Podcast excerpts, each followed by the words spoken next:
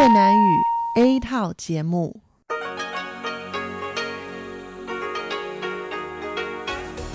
Đây là Đài Phát thanh Quốc tế Đài Loan RTI.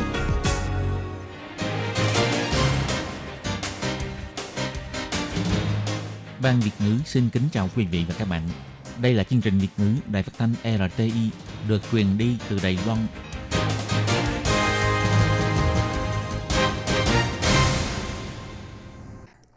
Hello, tôi Kim xin kính chào các bạn. Hoan nghênh các bạn đã đến với chương trình Việt ngữ ngày hôm nay của chúng tôi. Các bạn thân mến, hôm nay là thứ ba, ngày 23 tháng 6 năm 2020, cũng tức mùng 3 tháng 5 âm lịch năm canh tí. Chương trình Việt ngữ ngày hôm nay của chúng tôi sẽ bao gồm các nội dung chính như sau. Mở đầu là bản tin thời sự trong ngày, tiếp đến là chuyên mục tin vắn lao động nước ngoài, rồi đến chuyên mục tiếng hoa cho mọi ngày, chuyên mục theo dòng thời sự và sau cùng chương trình của chúng tôi sẽ khép lại với chuyên mục điểm hẹn văn hóa. Mở đầu chương trình hôm nay, tôi Kim xin mời các bạn cùng đón nghe bản tin thời sự trong ngày. Và trước hết, mời các bạn cùng theo dõi các mẫu tin tóm lược nhé. Trung Quốc không ngừng gây rối, Tổng thống Thái Anh Văn yêu cầu quân đội phải đề cao cảnh giác. Cục Du lịch Đài Loan cho ra cẩm nang du lịch Đài Loan thân thiện. Tổ chức Y tế Thế giới cho biết về yếu tố chính trị nên dịch COVID-19 xảy ra nghiêm trọng trên toàn cầu. Bộ Ngoại giao Đài Loan cho biết lập trường gìn giữ chủ quyền đảo Điếu Ngư Đài của Đài Loan vẫn không thay đổi.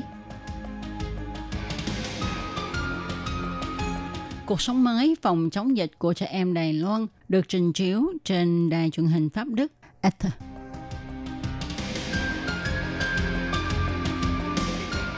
Thực hiện biện pháp quan hệ tình dục an toàn và tiêm vaccine để tránh bị lây nhiễm virus HPV. Và sau đây Tố Kim xin mời các bạn cùng đón nghe nội dung chi tiết của bản tin thời sự ngày hôm nay nhé. Ngày 23 tháng 6, Tổng thống Thanh Văn đến tham dự buổi lễ thăng cấp cho quân nhân quân đội Đài Loan, bao gồm hải, lục, không quân. Tổng thống Thái Văn phát biểu, năm nay dịch COVID-19 xảy ra, quân đội đã tham gia nhiệm vụ chế tạo khẩu trang, công tác khử trùng, song song với việc cống hiến công sức phòng chống dịch bệnh. Mỗi ngày, quân đội còn phải làm tốt nhiệm vụ chính của mình, đó là bảo vệ tổ quốc không một phút lơ là. Tổng thống Thanh Văn nói,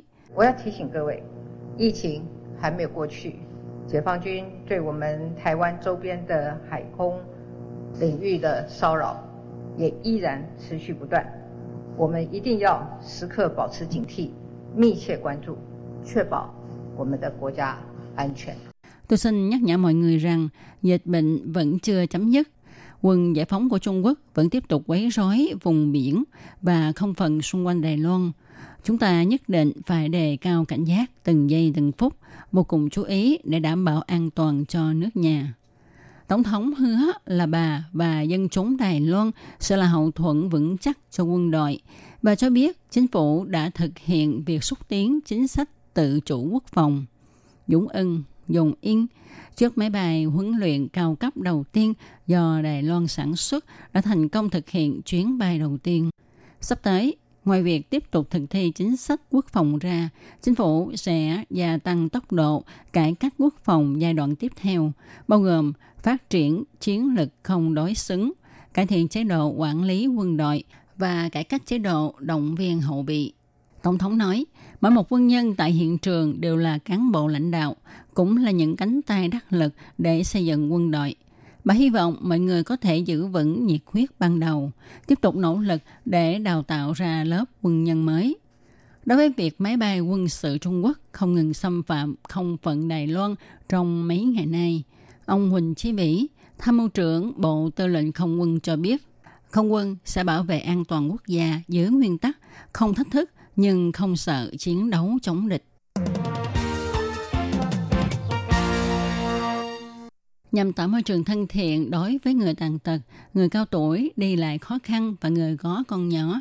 Cục Du lịch Đài Loan đã đặc biệt quy hoạch 35 lộ trình du lịch với 130 điểm tham quan của 13 khu phong cảnh quốc gia cho ra cẩm nang du lịch Đài Loan thân thiện. Đồng thời, Cục Du lịch cũng chọn ra 10 điểm tham quan không chướng ngại ưu việt nhất.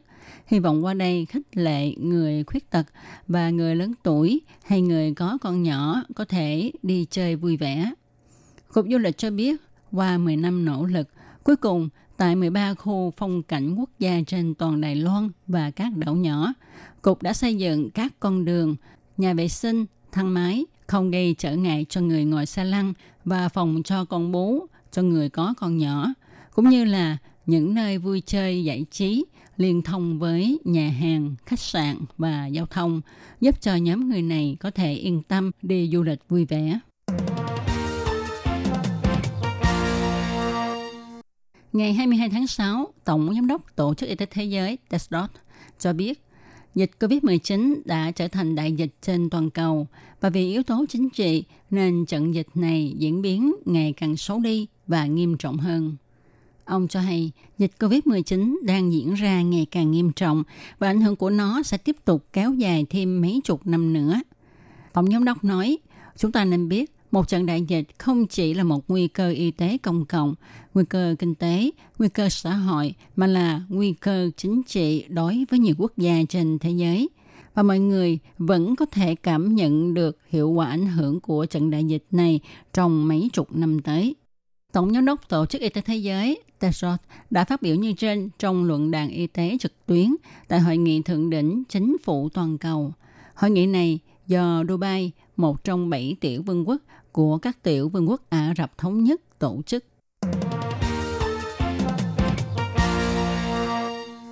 Việc chính quyền địa phương Nhật Bản đổi tên đảo Điếu Ngư Đài đã khiến cho Đài Loan bất mãn. Ông Tạ Trường Đình, chủ nhiệm văn phòng đại diện Đài Loan tại Nhật Bản, viết bài cho biết, vào tháng 6 năm 1971, nước Mỹ tuyên bố trao quyền quản lý đảo Điếu Ngư Đài cho Nhật Bản và một năm sau thì có hiệu lực. Từ đó, Nhật Bản có quyền quản lý nơi đây và trang sử này không ai cho ông biết gì cả và chính phủ Trung Hoa Dân Quốc đương thời có hành động phản đối gì không. Bà Âu Giang An, phát ngôn viên Bộ Ngoại giao Đài Loan cho biết, Bộ đã để ý đến bài viết này của ông Tạ Trường Đình. Tuy nhiên, Bộ Ngoại giao trân trọng nhắc lại, đảo Điếu Ngư Đài là lãnh thổ của Đài Loan. Đây là sự thật không thể chối cãi. Bà Âu Giang An nói, 我国历任的政府对于拥有钓鱼台这样的一个主权维护的立场并没有改变。那我国呢，政府在维护国家领土主权的一个呃领土的完整 的决心跟立场也没有改变过。我们也会是秉持和平跟理性的方式来处理钓鱼台列屿相关主权。 lập trường bảo vệ chủ quyền ở Điếu Ngư Đài qua các nhiệm kỳ chính phủ nước ta từ trước đến nay vẫn không thay đổi. Chính phủ nước ta đang duy trì chủ quyền lãnh thổ quốc gia, quyết tâm và lập trường giữ vững chủ quyền lãnh thổ toàn vẹn vẫn không thay đổi từ bao lâu nay. Chúng ta cũng sẽ kiên trì cách giải quyết tranh chấp lãnh thổ tại đảo Điếu Ngư Đài với phương thức hòa bình và lý tính, cũng như sẽ bảo vệ chủ quyền nước ta và lợi ích của ngư dân Đài Loan. Bà Âu Giang An nhấn mạnh, phía ta sẽ cẩn thận, phán đoán xử lý, đồng thời cũng nghĩ đến sự ổn định hòa bình khu vực, do đó kêu gọi các bên nên gác qua tranh nghị, cùng nhau khai phá, dùng cách đối thoại hòa bình để giải quyết tranh chấp tại Điếu Ngư Đài, để cho Biển Đông và các khu vực lân cận luôn hòa bình, ổn định và phồn vinh. Đài Loan phòng chống dịch COVID-19 khá thành công đã nhận được sự khẳng định của quốc tế. Đài truyền hình Pháp và Đức Arte đã quay một đoạn phim nói về sinh hoạt của trẻ em Đài Loan khi dịch COVID-19 xảy ra. Giới thiệu học sinh tiểu học Đài Loan triển khai cuộc sống mới như thế nào khi dịch bệnh lan tràn trong đợt thứ nhất. Đoạn phim này dài 3 phút và chính là em gái 9 tuổi Phi Phi. Trong phim em kể, hiện nay nhà em bị chia cách đôi nơi. Ba em ở Mỹ chăm sóc bà nội. Hy vọng sau khi dịch bệnh được khống chế, máy bay có thể bay qua Mỹ thì em sẽ được gặp ba. Em Phi Phi hiện đang học cấp 1. Em không theo học ở trường học truyền thống. em học mà không cần sách vở. Khi xảy ra dịch bệnh, em đi học phải đeo khẩu trang, đo thân nhiệt và dùng cồn để sát trùng tay. Do hạn chế bởi dịch bệnh, nhà trường cấm tụ tập nên em chỉ có thể học ở lớp mà thôi. Đoạn phim này còn giới thiệu niềm yêu thích của em Phi Phi là làm len trọc, một nghệ thuật tạo hình 3D thú vị từ len. Em hy vọng lớn lên em sẽ làm người bảo vệ động vật. Tại châu Âu, hiện còn có nhiều nhà trường đóng cửa vì dịch bệnh còn nghiêm trọng. Học sinh phải học trực tuyến ở nhà. Do Đài Loan khống chế tốt dịch bệnh, nên học sinh vẫn có thể đến lớp bình thường và vì vậy cũng đã gây sự chú ý của đài truyền hình Pháp và Đức Arte đến quay bộ phim này. Dùng được nhạc hip hop tuyên truyền vaccine HPV, một vaccine chống phòng bệnh ung thư cổ tử cung và u nhú bộ phận sinh dục, sùi màu gà do virus sinh u nhú ở người HPV gây ra. Với phong cách biểu diễn trẻ trung sinh động, ca sĩ P2 Ren và ca sĩ Mizu 98 nhắc nhở giới trẻ không nên xem thường virus HPV. Theo báo cáo mới nhất của Quỹ ung thư Đài Loan, có 33% người dân phát sinh quan hệ tình dục với người mình không yêu. Trong đó, cao nhất là nhóm người từ 19 đến 35 tuổi. Và có 70% số người được khảo sát cho biết họ không sử dụng bao cao su trong quá trình quan hệ tình dục, vô tình khiến bản thân lâm vào nguy cơ lây nhiễm virus HPV cao hơn. Bà Thái Lệ Nguyên, Phó Giám đốc Quỹ điều hành ung thư Đài Loan cho hay, tuy khảo sát cho thấy nữ giới biết cách dự phòng virus HPV chính xác hơn nam giới, nhưng lại có 84% chị em phụ nữ không biết đi đến khoa nào để được tư vấn và không thích đến phòng khám. Họ không dám mở miệng và tự cho mình còn trẻ, không thể mắc ung thư vân vân. Do đó không đi tiêm phòng. Trên thực tế, muốn không bị lây nhiễm HPV thì bất kể là nam hay nữ đều cũng nên đi tiêm phòng HPV. Bác sĩ Lý Bỉnh Dĩnh, Chủ tịch Hiệp hội thúc đẩy tiêm chủng Đài Loan, kiêm chủ nhiệm khoa nhi Bệnh viện Đại học Đài Loan cho hay, virus HPV có liên quan đến ung thư cổ tử cung và các chứng ung thư trong hệ thống sinh dục. Ông nói, Virus này chủ yếu gây ung thư cổ tử cung và các ung thư trong hệ thống sinh dục bao gồm ung thư âm hộ, ung thư âm đạo, ung thư dương vật, ung thư trực tràng. Ngoài ra còn có nghiên cứu cho thấy nó liên quan đến các chứng ung thư ở đầu cổ. Ngoài việc kêu gọi phải thực hiện biện pháp quan hệ tình dục an toàn nhằm giảm nguy cơ lây nhiễm virus HPV ra, bác sĩ Lê Bệnh Dĩnh còn cho biết thêm – Thực ra virus HPV có mặt ở mọi nơi. Khi ta đến hồ bơi, đi tắm suối nước nóng, còng cộng vân vân, chỉ cần trên cơ thể có vết thương thì có thể bị nhiễm virus này. Bác sĩ nói, đôi khi virus này cũng có trong nước bọt. Nếu như nước bọt hay chất dịch cơ thể dính vào vết nứt trên da thì cũng có nguy cơ gây ra ung thư.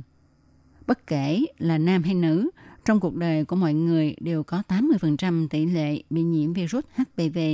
Do đó, ngoài việc thực hiện biện pháp an toàn tình dục ra, mọi người cũng nên đi tiêm vaccine để phòng ngừa bị lây nhiễm virus HPV.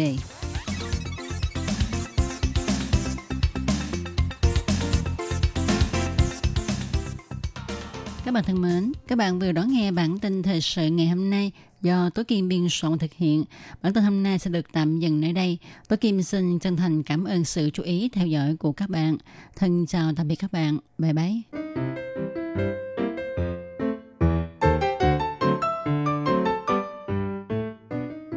Quý vị và các bạn thính giả thân mến, chương trình phát thanh tiếng Việt của Đài Phát thanh Quốc tế Đài Loan RTI được truyền thanh 3 buổi tại Việt Nam, mỗi buổi phát một tiếng đồng hồ. Buổi phát chính vào lúc 6 giờ đến 7 giờ tối hàng ngày giờ Việt Nam qua tần số SW 9425 kHz với sóng dài 31 m. Buổi phát lại lần thứ nhất vào hôm sau 9 giờ tới 10 giờ tối qua tần số SW 9625 kHz với sóng dài 31 m Buổi phát lại lần hai vào sáng hôm sau, lúc 6 giờ tới 7 giờ qua tần số SW 9745 kHz với sóng dài 25 m. Ngoài ra tại Đài Loan, ở khu vực Dân Nghĩa, Vân Lâm và Đài Nam có thể đón nghe chương trình của Ban Việt ngữ qua tần số AM 1422 kHz vào lúc 8 giờ tới 9 giờ tối mỗi thứ ba hàng tuần và chương trình sẽ được phát lại vào hôm sau lúc 9 giờ tới 10 giờ sáng. Sau đây xin mời quý vị và các bạn tiếp tục đón nghe nội dung chương trình hôm nay.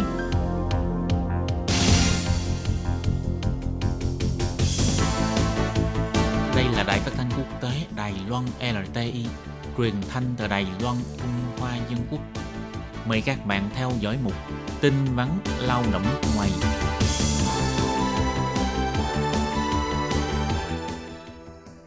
Khi Nhi và Thúy Anh xin chào các bạn. Các bạn thân mến, các bạn đang đón nghe chuyên mục tin vắn lao động. Trong phần tin vắn lao động của tuần này, Thúy Anh và Khiết Nhi xin mang đến cho các bạn hai thông tin như sau. Thông tin thứ nhất đó là lao động di trú sắp đủ 12 năm hoặc 14 năm trước ngày 17 tháng 9. Chủ thuê có thể làm thủ tục để gia hạn 3 tháng thời gian giấy phép tuyển dụng lao động. Và thông tin thứ hai, đó là huyện Gia Nghĩa tổ chức kế hoạch hướng dẫn kỹ năng chăm sóc tại nhà dành cho kháng hậu công người nước ngoài, có thể cung cấp nhiều nhất là 6 buổi hướng dẫn. Và sau đây xin mời các bạn cùng đón nghe phần nội dung chi tiết của bản tin vắn ngày hôm nay. Ngày 8 tháng 6, Bộ Lao động có công văn chỉ ra để giảm thiểu số lượng người xuất nhập cảnh bắt đầu từ ngày 17 tháng 6 cho đến 17 tháng 9. Đối với những lao động di trú làm việc tại Đài Loan còn chưa đầy 4 tháng là đạt đến thời hạn 12 năm hoặc 14 năm, chủ thuê có thể đứng ra để xin gia hạn giấy phép lao động thêm 3 tháng. Do ảnh hưởng của dịch viêm phổi COVID-19, Bộ Lao động căn cứ theo Điều 7 trong Điều lệ đặc biệt về phòng chống và cứu trợ tài chính đối với bệnh viêm phổi truyền nhiễm đặc biệt nghiêm trọng COVID-19. Bộ Lao động gần đây có công văn chỉ ra, trong thời gian từ ngày 17 tháng 3 cho đến ngày 17 tháng 6, những lao động di trú làm công việc kháng hộ công gia đình ở Đài Loan làm việc sắp đủ 14 năm. Lao động di trú làm việc trong các ngành nghề khác sắp đủ 12 năm và chỉ còn chưa đầy 4 tháng là đến thời hạn này. Trong vòng 14 ngày trước và sau ngày mãn hạn ban đầu, chủ thuê có thể gửi đơn xin gia hạn kèm với hồ sơ liên quan để gửi đến Bộ Lao động xin gia hạn thêm 3 tháng giấy phép tuyển dụng lao động di trú.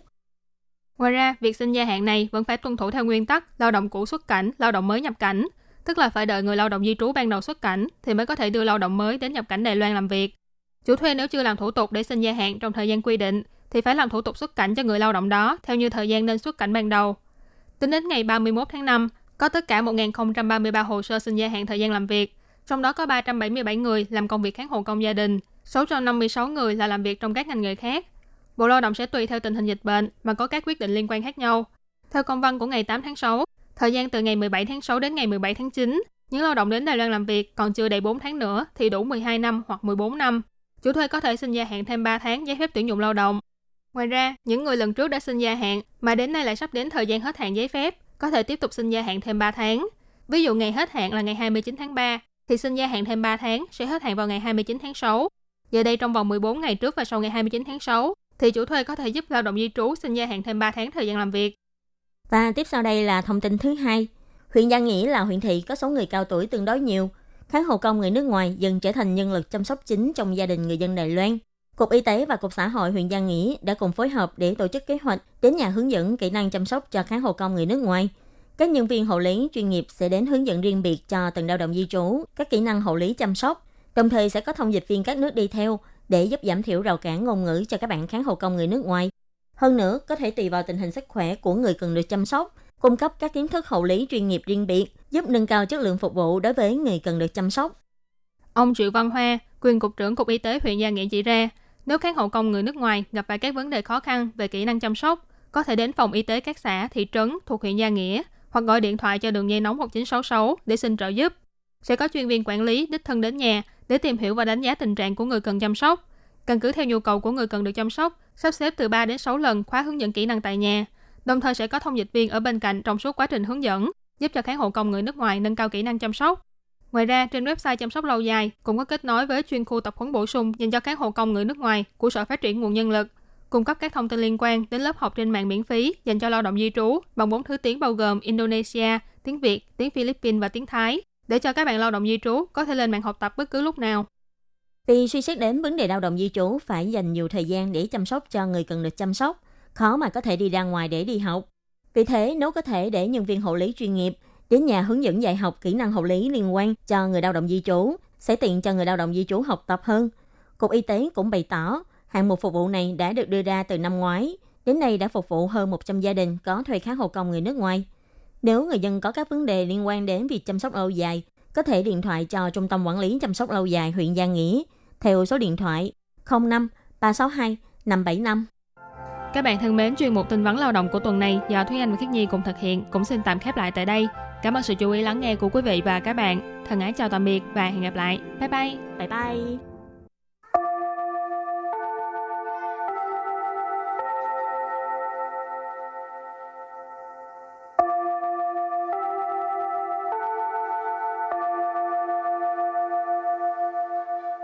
Xin mời quý vị và các bạn đến với chuyên mục Tiếng Hoa cho mỗi ngày do Lệ Phương và Thúy Anh cùng thực hiện.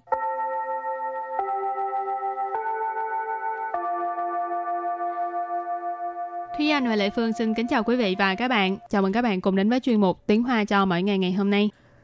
Bài học hôm nay mình cũng nói về cái ờ, chủ đề là tai nạn xe cộ nhưng mà cái phần xử lý tiếp theo đó là bảo hiểm. Ừ, tức là sau khi mà mình ờ, đã có cái biên bản rồi rồi xong rồi có những cái giấy tờ chứng minh của bệnh viện. Rồi bước tiếp theo là mình sẽ phải coi là mình muốn hòa giải với đối phương hay là mình muốn kiện đối phương hoặc là đối phương kiện mình. Thì cái ờ, bước này nếu như mà mình có tổn thất gì đó thì mình có thể liên hệ với phía công ty bảo hiểm để mà họ giải quyết. À, chẳng hạn như là nếu như mà mình à, bị người ta đụng thì người ta đồng ý bồi thường hay không hoặc là nếu như người ta không bồi thường thì bảo hiểm có bồi thường cho mình hay không rồi nếu như người ta không bồi thường rồi bảo hiểm cảm thấy là có thể kiện thì khuyên mình kiện thì à, mình cũng nên đắn đo suy nghĩ là mình có kiện hay không ừ, vân vân thì những cái vấn đề này là có liên quan đến vấn đề là xử lý à, sau khi xảy ra tai nạn ha tức là cái vấn đề bảo hiểm Ừ. Rồi bây giờ mình vào bài học nha. Trước tiên làm quen với các từ vựng. và từ đầu tiên của ngày hôm nay đó là từ 责任，责任， 责任 责任nghĩa là trách nhiệm Từ tiếp theo, 赔偿，赔偿， phải chẳng có nghĩa là bồi thường. từ thứ ba 保险公司，保险公司， bảo hiểm công sư bảo hiểm công sư nghĩa là công ty bảo hiểm Tiếp tục là 收据，收 据， sâu truy. Sâu truy có nghĩa là hóa đơn thanh toán. từ cuối cùng đó là 联络，联络， liên lộ liên lộ nghĩa là liên lạc Rồi bây giờ mình bước sang phần đối thoại nhé.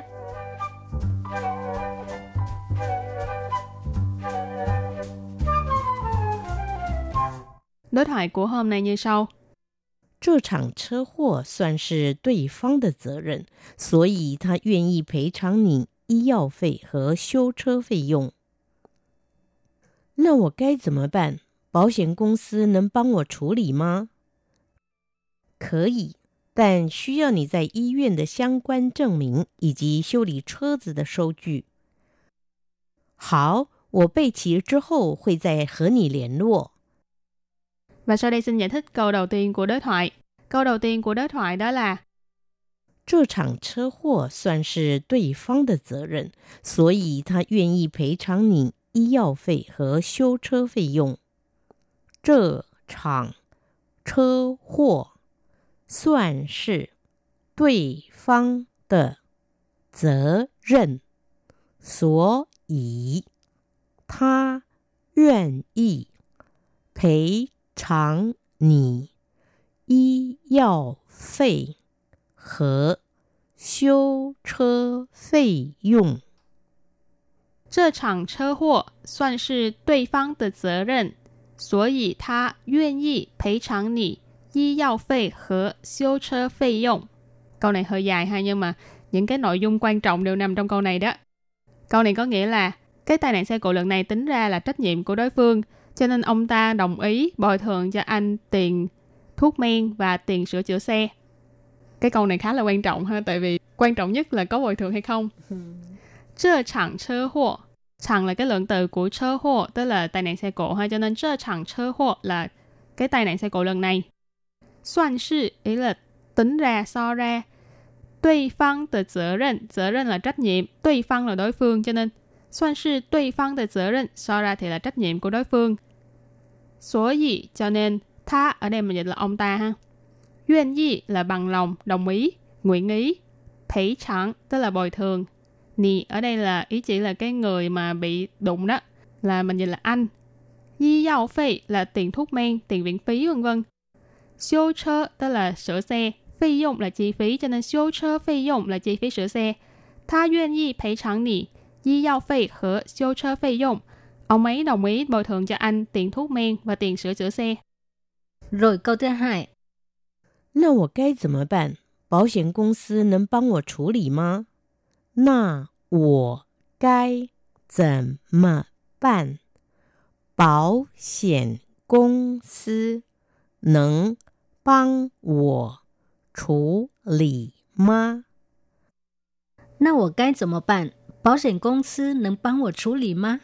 Câu này có nghĩa là vậy thì tôi nên làm thế nào? Công ty bảo hiểm có thể giúp tôi giải quyết không?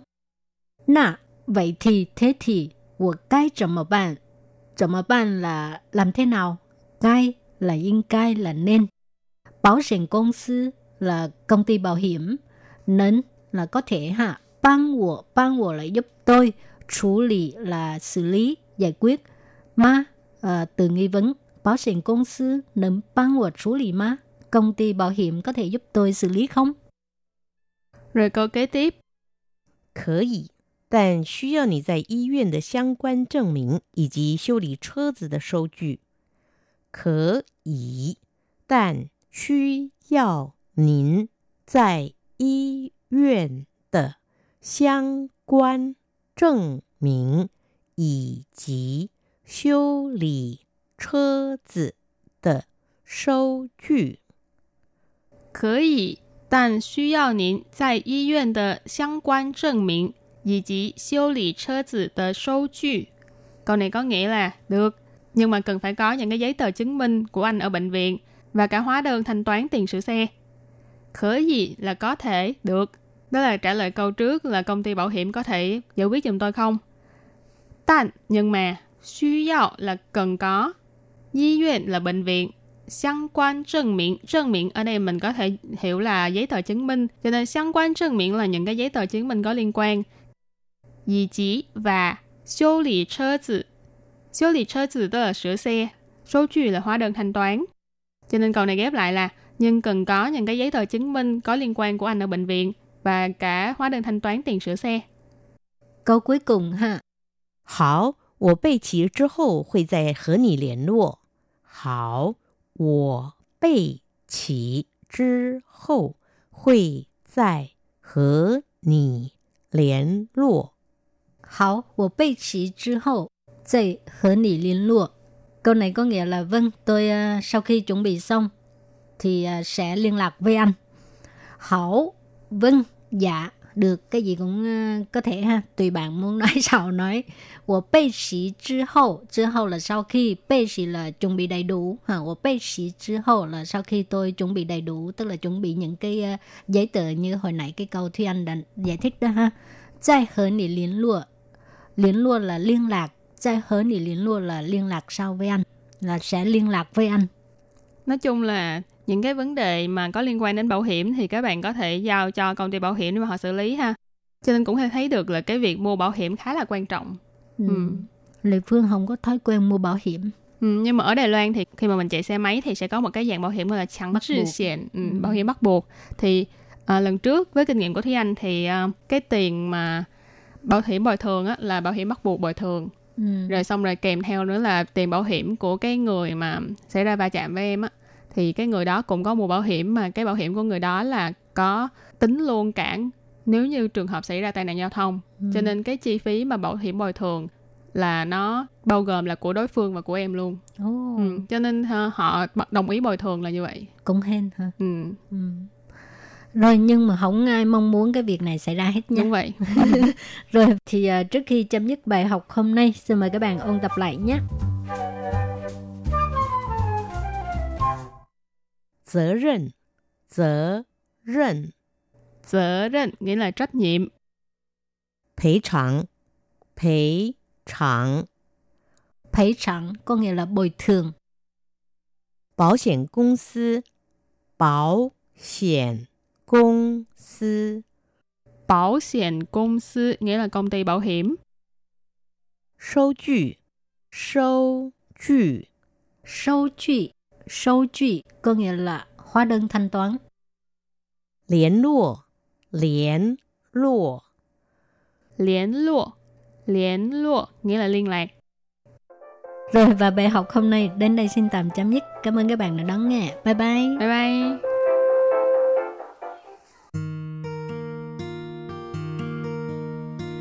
无限的爱向全世界传开， 恒的关怀来自台湾之音 RTI。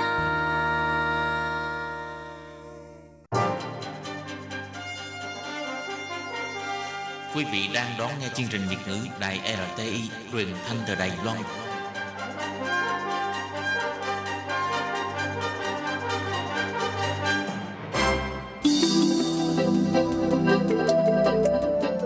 Quý vị đến với chuyên mục Theo dòng thời sự do Minh Hà thực hiện.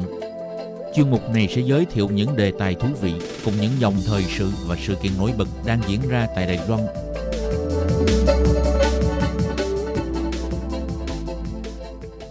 Minh Hà xin kính chào quý vị và các bạn. Các bạn thân mến, đức cha Brenda O'Connell tới Đài Loan dân hiến cuộc đời giáo dục gần 60 năm nay. Trong suốt đời cha đều lao vào công tác chăm sóc, điều trị cho những trẻ em có hoàn cảnh đặc biệt khó khăn. Nhưng mới đây nhận được một tin đáng buồn là đức cha đã qua đời tại Mỹ vào ngày 16 tháng 4, hưởng thọ 84 tuổi. Phó Tổng thống Lại Thanh Đức vào thời đảm nhiệm thị trưởng thành phố Đài Nam từng hỗ trợ đức cha O'Connell điều động vốn để góp phần xây dựng trung tâm điều trị sớm cho trẻ em. Sau khi nhận được tin buồn này, ông Lại Thanh Đức đăng bài trên Facebook bày tỏ lòng thương nhớ, nhấn mạnh đức cha O'Connell là ân nhân của Đài Loan. Để kỷ niệm công ơn của đức cha Brendan O'Connell, người đặt những viên gạch đầu tiên cho sự nghiệp chăm sóc trẻ em tại Đài Loan, trong chương mục theo dòng thời sự kỳ này, Minh Hà mượn bài viết của bác sĩ Trương Thiệu Huyễn, tường thuật lại câu chuyện cảm động về cuộc đời dân hiến của đức cha Brendan O'Connell đã dành hoàn toàn cho Đài Loan. Mời các bạn cùng đón nghe.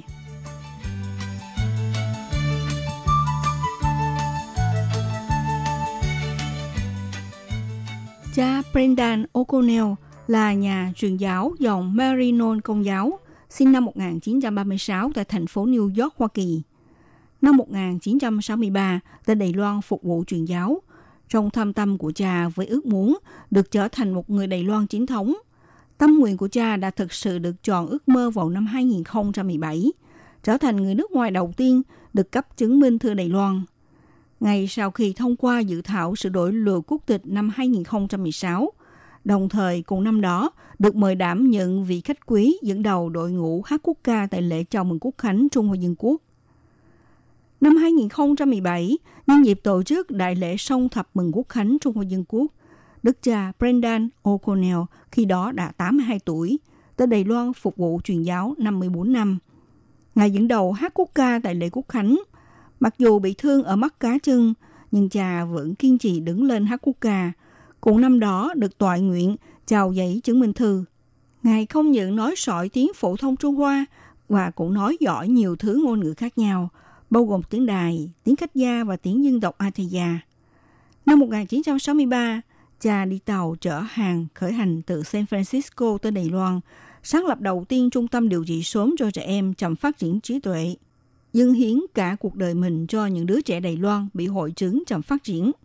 Vào năm đầu tiên đặt chân trên mảnh đất Đài Loan, cha O'Connell chưa tới 30 tuổi. Ngài đi sâu vào khu núi Thái An, huyện Miêu Lực, hy vọng giúp đỡ những người nghèo khó cùng những người dân gặp khó khăn cần sự hỗ trợ. Ngôn ngữ mà Ngài tới Đài Loan học tập đầu tiên là tiếng khách gia.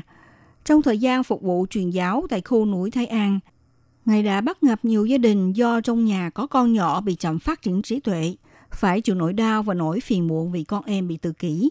Chậm nói, có lúc cha mẹ còn nghe thấy con mình bị người hàng xóm gọi là đứa con ngu đừng hay thiểu năng. Khí phận làm cha mẹ chỉ biết cách tự trách, thậm chí có người không thể chịu đựng ánh nhìn khắc thường của dư luận mà buộc phải nhốt con ở nhà.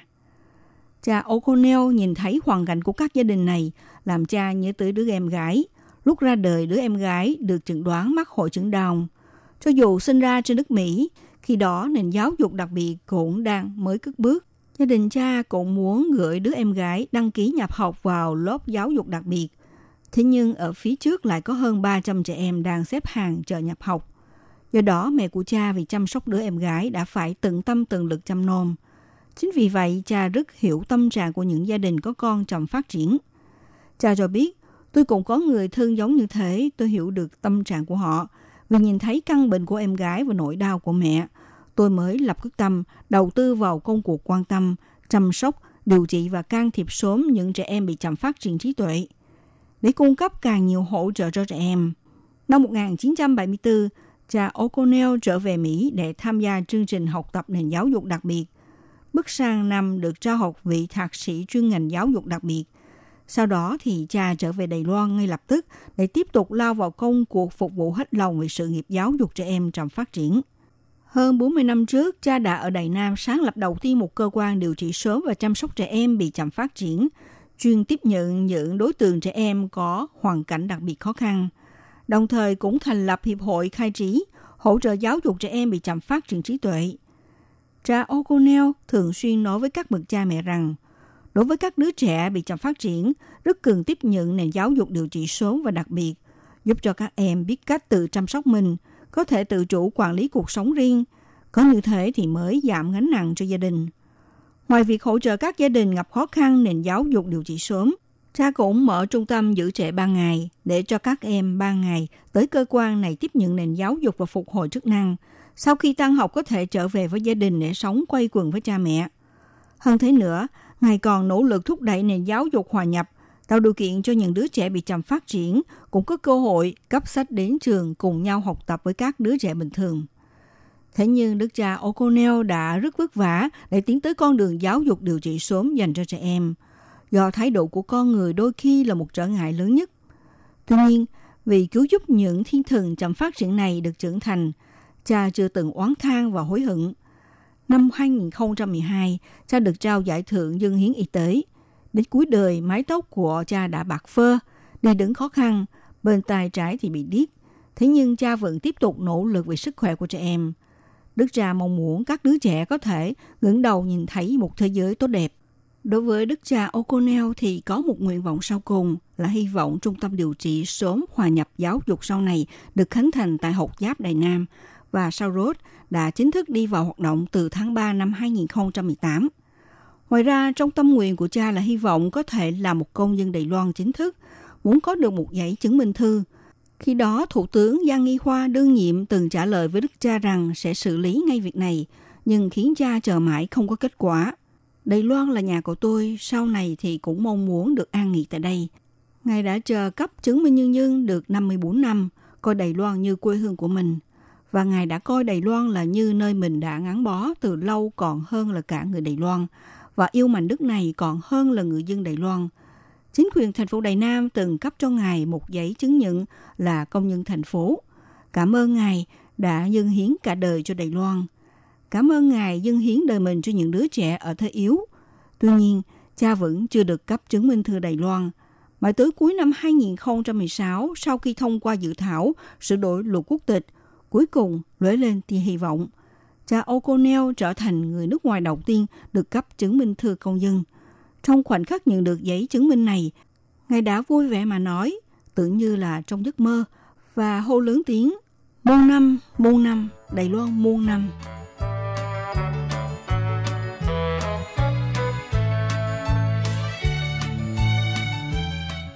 Đức cha Brendan O'Connell, người tiên phong mở đường điều trị sớm cho trẻ em Đài Loan bị chậm phát triển trí tuệ, bắt đầu đến Đài Loan phục vụ truyền giáo từ năm 1963. Ban đầu cha đến phục vụ tại xã Thái An, huyện Miêu Lực. Năm 1976, đảm nhận chức chủ nhiệm trung tâm ích chỉ Thụy Phục, thành phố Đài Nam. Năm 1988, sáng lập trung tâm Khải Trí Đức Lan.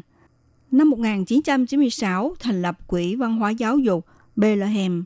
Sau này cha lưu trú ở khu học giáp thành phố Đài Nam. Thực tế thì cha cũng từng bày tỏ nguyện vọng là nếu sau này lì đời có thể được an táng vĩnh viễn tại Đài Loan. Cha Brendan O'Connell là người gốc Mỹ để Đài Loan dân hiến cuộc đời giáo dục hơn nửa thế kỷ. Lúc sinh thời, cha có ba nguyện vọng lớn. Và cha cũng đã thực hiện được hai nguyện vọng đầu tiên. Sau này thì cha cùng với ông là Thanh Đức. Khi còn đương nhiệm chức thủ tướng chứng kiến nguyện vọng thứ ba, đó là khai trương trung tâm điều trị sớm và đưa vào hoạt động.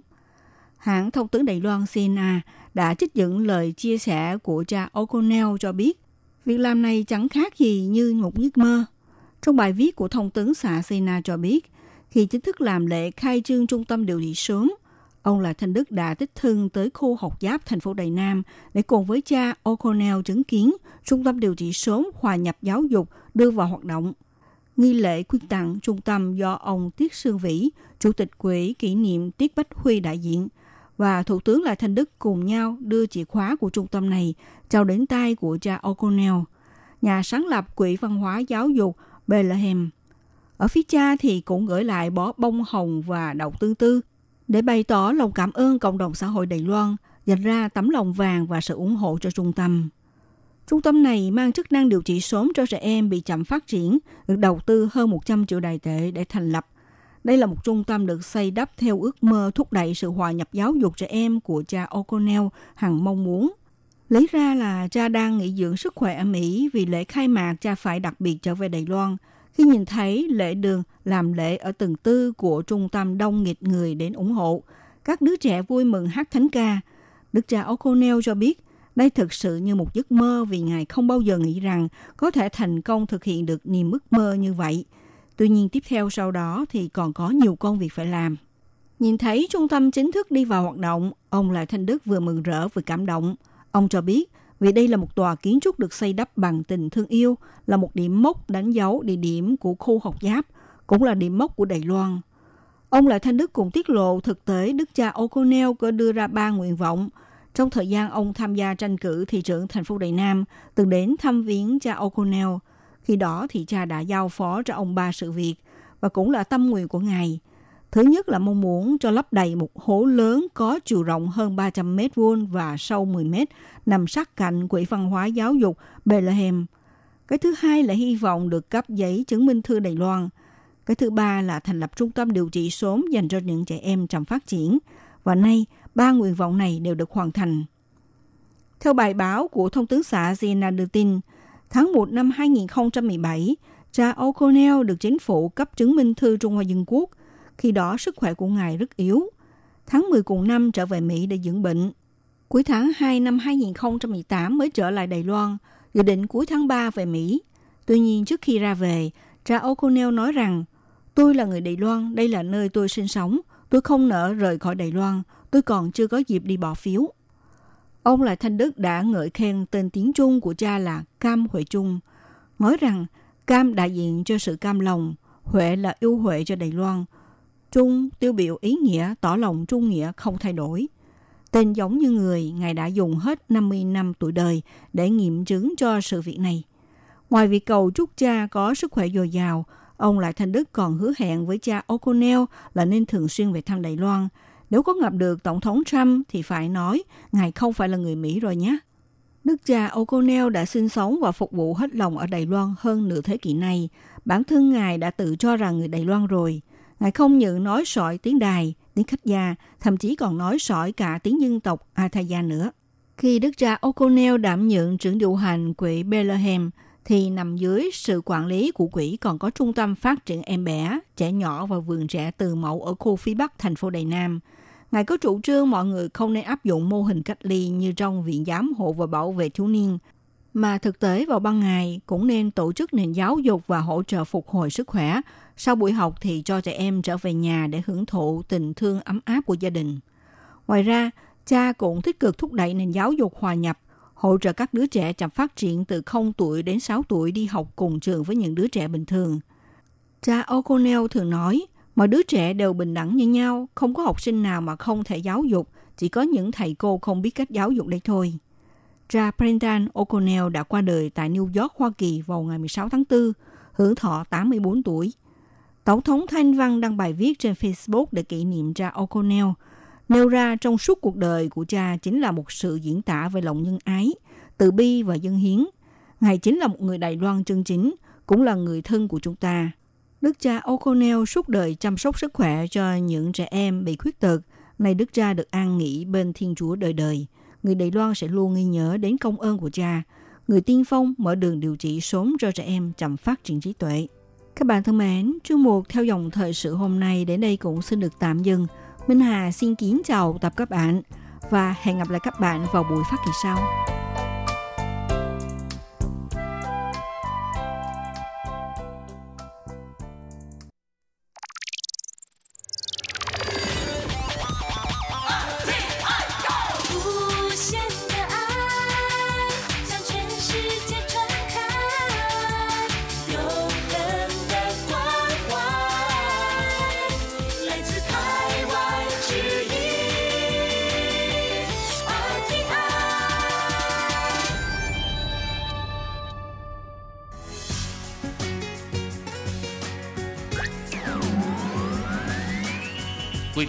Đang đón nghe chương trình Việt ngữ Đài RTI truyền thanh từ Đài Loan. Chào mừng quý vị đến với chương mục Điểm hẹn văn hóa do Khiết Nhi phụ trách. Khiết Nhi xin chào các bạn. Các bạn thân mến, các bạn đang đón nghe chuyên mục Điểm hẹn văn hóa. Và trong điểm hẹn văn hóa của tuần trước, Khiết Nhi có giới thiệu với các bạn về ngày lễ hội Tết Đoan Ngọ ở Đài Loan và những tập tục của người Đài Loan vào ngày Tết Đoan Ngọ.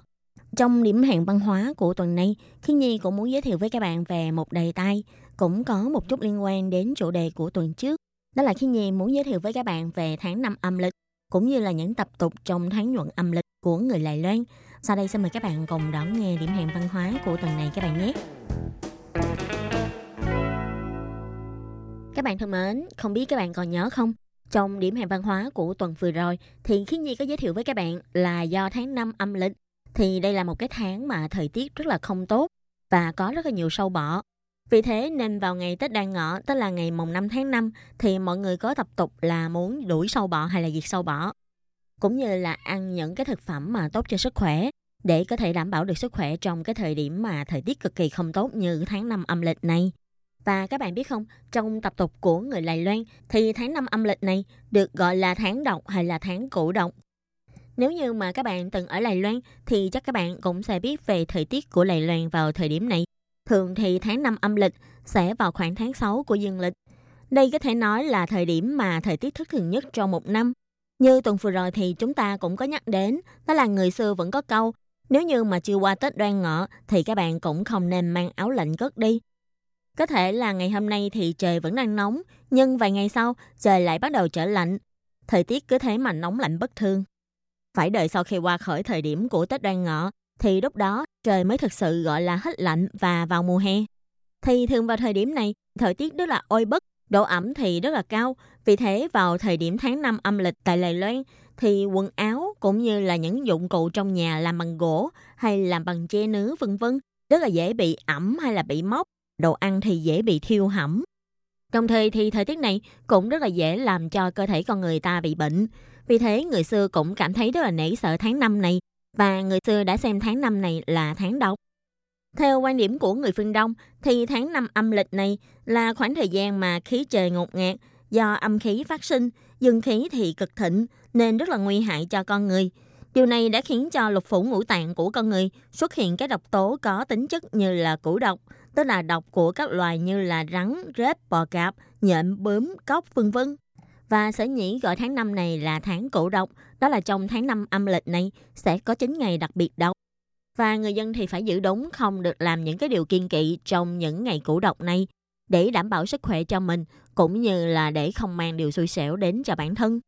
Và 9 ngày cổ độc đó là bao gồm ngày mồng 5, ngày mồng 6 và ngày mồng 7, ngày 15, ngày 16 và ngày 17, ngày 25, ngày 26 và ngày 27 tháng 5 âm lịch. Theo quan niệm nhân gian thì vào những ngày này, thiên địa giao thái cổ độc nhất, thời điểm các kịch độc trong trời đất cùng tích tụ lại, có thể sẽ ảnh hưởng nghiêm trọng đến sức khỏe cũng như là vận thế của con người.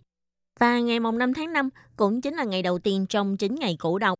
Người xưa cũng từng truyền rằng đó là vào ngày mùng 5 tháng 5 thì năm loài động vật mà có độc tính độc nhất trên thế gian này như là rắn độc, con bò cạp, con rết, con tắc kè và con cóc vân vân sẽ xuất hiện vào ngày mùng 5 tháng 5. Vì thế, người xưa mới có cái tập tục là phải treo bó thảo dược ở ngay trước cửa để đuổi những cái loài sâu bọ này đi. Ngoài ra thì dân gian cũng có truyền lại một số kiên kỵ là phải tuân thủ trong tháng 5. Ví dụ như là phải thường xuyên dọn dẹp nhà cửa hay là giặt giũ quần áo. Vì trong thời gian này, đồ gỗ hay là vải sợi sẽ rất là dễ bị ẩm mốc và thối nát. Chính vì thế, để xua bớt sự xui xẻo trong nhà, vào tháng 5 âm lịch, mọi người nên thường xuyên dọn dẹp nhà cửa và lau dọn bàn ghế, tủ bàn, dọn dẹp những đồ không cần thiết hay rác thải trong nhà để không khí lúc nào cũng được sạch sẽ và trong lành. Và người xưa cũng căn dặn, đó là vào tháng cửu độc, không nên trang hoàng nhà cửa mà chỉ nên dọn dẹp là đủ. Khi thoạt nghe, chúng ta có thể suy nghĩ đây là một cái cấm kỵ mê tín dị đoan. Nhưng nếu như mà các bạn suy nghĩ lại thì sẽ phát hiện đây chính là một cái điều mà cấm kỵ hoàn toàn có căn cứ khoa học. Vì do thời điểm này, nhiệt độ tăng cao và trời nóng ẩm sẽ rất là dễ sinh ra nấm mốc hay là vi khuẩn có hại cho cơ thể của con người. Và lúc này, nếu như mà chúng ta trang hoàng nhà cửa hay sơn sửa mới mọi thứ trong nhà thì có thể là khiến cho những cái chất hóa học như là những cái lớp keo hay là lớp sơn sẽ khó mà tiêu tan được, sẽ gây hại cho sức khỏe của con người. Vì thế là kiên kỵ tháng 5 không nên là sửa sang nhà cửa mà chỉ nên dọn dẹp mà thôi. Và tiếp đến nữa đó là về ăn uống. Thì vào tháng này tốt nhất hãy ăn uống thanh đạm và giữ tâm bình an. Đây cũng là một điều mà chúng ta nên làm vào tháng cũ độc. Thì như chúng ta biết là thời tiết của tháng này tức là oi bức cũng như là rất là ẩm. Vì thế chúng ta cần ăn uống thanh đạm, không được ăn quá nhiều đồ dầu mỡ, giữ cho tâm lúc nào cũng an yên hay hài hòa. Cũng là một cái điều hoàn toàn hợp lý phải không các bạn? Và người xưa cũng khuyên là tháng năm này là tháng khiến cho sinh lực rất là dễ bị tiêu hao. Cho nên là vào bữa trưa, tốt nhất là mọi người nên nghỉ ngơi và chợp mắt một lúc và sau đó thức dậy mới làm việc tiếp. Buổi tối thì không nên ngủ quá muộn. Người xưa cũng căn dặn đó là vào những ngày này, tốt nhất là mọi người nên ngủ trong phòng hay trong nhà mà không nên ngủ ở ngoài. Vì những ngày này có rất là nhiều sâu bọ sẽ có hại cho cơ thể của mình. Vì thế, nếu như mà mình ngủ ở bên ngoài sẽ rất là dễ bị các loại sâu bọ hay là rắn rết cắn và dễ bị trúng độc. Ngoài ra, như vừa rồi Khiết Nhi cũng có nhắc đến với các bạn, đó là sẽ có 5 loài động vật mang tính kịch độc trong cơ thể mà thường sinh ra trong thời điểm này, đó là con rắn, con bò cạp, con rết, con tắc kè và con cóc. Và để đối phó với những con vật mang độc tính này, ngoài dọn dẹp nhà cửa ra hay hung cỏ ngải cứu để đuổi những con vật này không đến gần nhà mình, người ta còn cắt giấy đỏ để làm bùa xua ngủ độc. Và bùa ngủ độc chính là bùa làm bằng giấy đỏ được cắt theo hình dạng của năm con vật kể trên. Tương truyền rằng nếu như mà dán những cái bùa ngủ độc này ở trên cửa sổ thì những con vật này sẽ không dám bén mạng đến nơi mà có người ở. Thì đây cũng là một cái tập tục dân gian vào tháng 5 âm lịch hàng năm các bạn nhé. Và không biết là các bạn có để ý thấy hay không, ở một số nơi vào ngày Tết đoan ngọ thì người già hay thích dùng chỉ đỏ hay là chỉ ngũ sắc để sâu thành những cái vòng đeo tay cho trẻ em. Thì đây cũng là một cái tập tục mà có liên quan đến ngày tháng năm. Vì tương truyền rằng vào ngày tháng năm âm lịch, thì cha mẹ cần phải chú ý trong con khi ngủ và không được để con ngủ say lăn từ trên giường xuống đất. Nếu không, sẽ ảnh hưởng đến sức khỏe của con và con sẽ chậm lớn hay là ốm yếu. Nếu không may mà đứa trẻ bị ngã xuống giường, thì người nhà sẽ cần dùng chỉ đỏ hay là chỉ ngũ sắc, sau 100 hạt gạo hay là hạt lúa để đeo vào tay cho trẻ. Và vòng đeo tay này sẽ không được tháo ra, mà chỉ đeo đến khi nào mà vòng tay này tự đất thì mới thôi. Cũng có một số nơi là có tập tục, không được cạo trọc đầu, cũng như là các chuỗi tóc của trẻ em trong thời điểm những ngày tháng năm. Bởi vì theo người xưa thì tháng năm là cái tháng mà có nhiều tà khí. Nếu như mà trên đỉnh đầu của đứa trẻ không còn tóc, thì sẽ rất là khó bảo vệ cho đứa trẻ đó không bị tà khí xâm nhập vào cơ thể. Tất nhiên là trong những cái tập tục này, vẫn có một số tập tục là có căn cứ khoa học. Một số tập tục thì chúng ta thấy vẫn có phần là hơi khó hiểu, phải không các bạn? Nhưng dẫu sao đi chăng nữa thì đây cũng là những cái kinh nghiệm mà do người xưa tương truyền lại.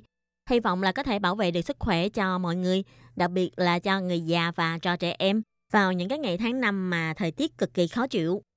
Thiên Nhi nghĩ là trong thời buổi mà khoa học kỹ thuật ngày càng tiến bộ như hiện nay, con người ngày nay cũng không vì do không giải thích được các hiện tượng tự nhiên mà phải dùng các năng lực siêu nhiên để giải thích. Vì thế có thể nói là cuộc sống của con người ngày nay đã không có nhiều cấm kỵ như ngày xưa nữa. Tuy nhiên, nếu như mà đứng theo một cái góc độ tích cực hơn và loại trừ những cái yếu tố siêu nhiên trong những cái kinh nghiệm mà cha ông ta để lại, thì trong những cái kinh nghiệm hay những cái tập tục này cũng có những cái điều hay mà để cho chúng ta có thể học hỏi được. Ví dụ như là thời tiết của tháng 5 thì thực sự là không mấy dễ chịu và con người ta cũng rất là dễ sinh bệnh. Cho nên vì thế trong những ngày này thì chúng ta phải chú ý đến sức khỏe nhiều hơn, cũng như là phải chú ý đến việc ăn uống hay là nghỉ ngơi để cho cơ thể mình luôn khỏe mạnh dù với điều kiện thời tiết như thế nào.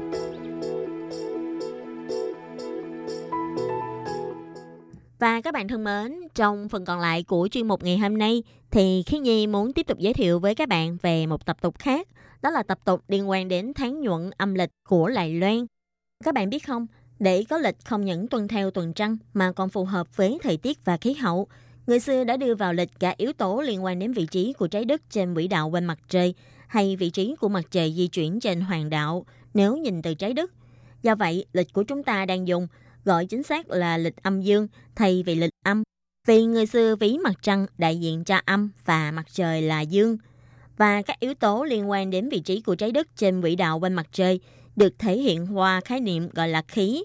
Như trong dương lịch mà chúng ta vẫn thường xuyên nghe nói, đó là trong một năm có 24 khí. Và 24 khí này chính là tương ứng với 24 vị trí của trái đất quanh mặt trời thì trong 24 khí này sẽ bao gồm 12 tiết khí và 12 trung khí, xen kẽ nhau như là xuân phân là trung khí, tiếp theo là thanh minh sẽ là tiết khí, rồi kế đến là cốc vũ lại là trung khí vân vân.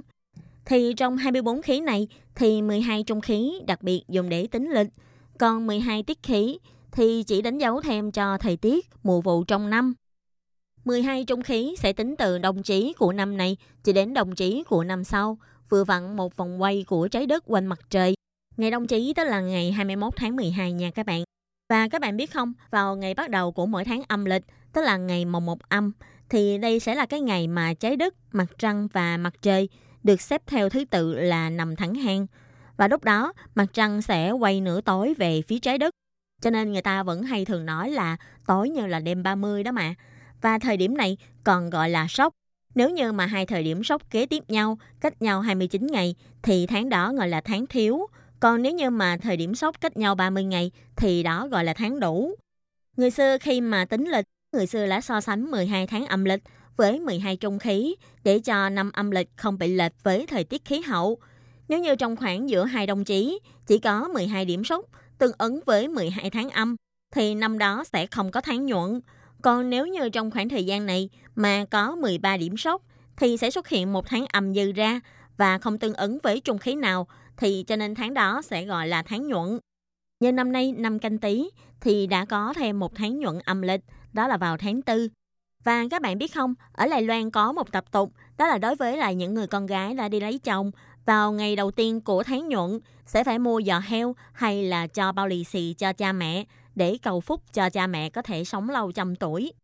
Thực ra là trong tư tưởng truyền thống của nhiều nước phương Đông thì vẫn hay có quan niệm là trọng nam khinh nữ. Những người con gái đã gả chồng ở trong gia đình cũng xem như là những chậu nước đã bị hất đi. Và sau khi đã gả chồng thì phải tàn tâm toàn ý để chăm sóc cho nhà chồng và không còn có quan hệ gì với gia đình nhà mẹ nữa. Và lúc này, việc chăm sóc cho cha mẹ già là nhiệm vụ của những người con dâu ở trong gia đình. Theo tập tục dân gian thì tháng nhuận là thời gian dư ra thêm của năm đó, cứ mỗi 3 năm sẽ có một năm nhuận. Những cái quan niệm dân gian cũng cho rằng những cái tháng nhuận này sẽ cực kỳ không tốt cho những người già, sẽ làm giảm tuổi thọ của những người già. Cho nên sẽ để cho những cô con gái đã đi lấy chồng về để chăm sóc cho cha mẹ và ăn một bữa cơm cùng với cha mẹ để cầu phúc cho cha mẹ. Vì vốn nhĩ, sự hiếu thảo cũng như là sự chăm sóc của những cô con gái này với cha mẹ đẻ của mình cũng là một sự chăm sóc có thêm mà thôi. Vì bổn phận chăm sóc cho cha mẹ vốn nhĩ là của con dâu, chứ không phải là của con gái.